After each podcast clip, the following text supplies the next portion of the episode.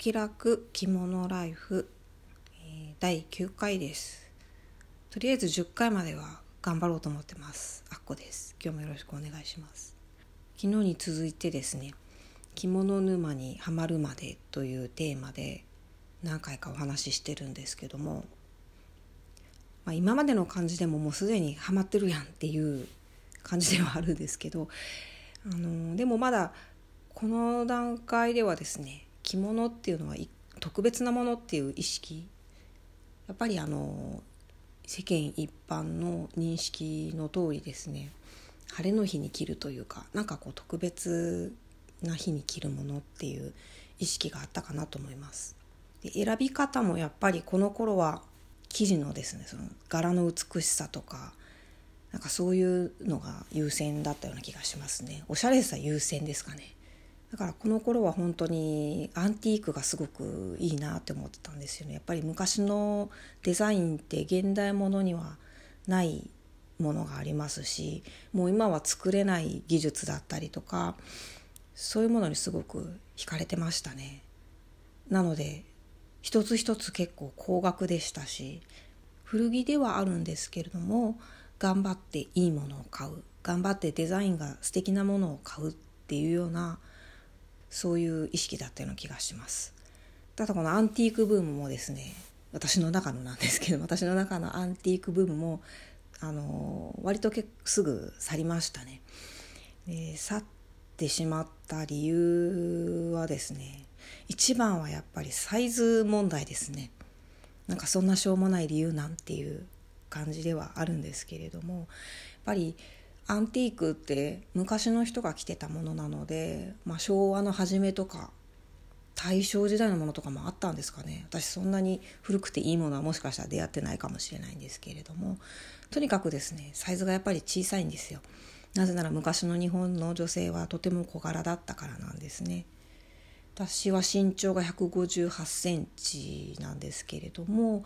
やっぱり古い着物って大体身丈といって首の後ろから裾までの縦の長さが150センチ前後っていうのが多いんですね。小さいものだと140センチ台っていうのもあってでやっぱり身幅もすごく小さいです。本当に昔の日本人ってあの背も低かったし体の作りも華奢だったんだなっていうのがよくわかるんですけども着付けってやっぱりあんまりサイズがですねあのかけ離れてるとうまくいかないんですね。一応着物のいいところとしてちょっとぐらいサイズが違ってても着付けで工夫すればなんとか着れるっていうのがあるのはあるんですけども多分一般的には自分の身長があのちょうどいいサイズ。身丈が自分の身長と同じっていうのがぴったりサイズでプラマイ1 0センチまでいけますっていうふうに書いてある本とか多いかなと思うんですけど私の実感としてはプラスマイナス5センチぐらいがやっぱり着付けしやすいサイズの範囲なのかなっていう感じがします。なので150センチしか見丈がない着物っていうのは私にとってはちょっと着られない着物でしたね。私子供の頃から体小さかったので背高くなりたいななりたいなってずっと思って育ってきたんですけどもこの時生まれて初めてもっとちっちゃかったらよかったなって思いました。それからもう一つ理由がありましてこれ洋服にも共通するところなんですけれどもやっぱり私気を使うものっていうのはあんまり着たくないんですよね。気を使うものっていうのを言うと、まあ、例えば、うん、デザインがすごく繊細だったりとか、まあ、あとやっぱり素材的にこうお家で洗えないとかですね頻繁にそういうお手入れができないとかそういうのはやっぱり洋服でも苦手なんですね。どんなにデザインが気に入っても自分に似合うなと思ってもやっぱり家で洗えないんだったら買うのはやめようかなって思うこと結構多いです。なのでやっぱりアンティークのこういう着物ってどちらかというと昔のちょっといいとこのお嬢さんが着てたようなものっていうのがやっぱり多いんですよ本当の一般庶民が毎日着てたようなものではなくてですねなのでちょっと素材も良かったりとか、まあ、古いものなので生地自体もちょっと劣化し始めてて着付ける時に気をつけないと、まあ、ピリッといっちゃったりしたことも実際ありますのでそういうところがやっぱりあんまりだったのかな。まあ、着心地というか使い心地実用性を重視する自分の性格的にちょっと苦手だなってあまり魅力を感じなくなってきましたかね。洋服も着物も身につけるものは実用性が自分の中では価値観として1位だなっていうのがだんだん分かってきまして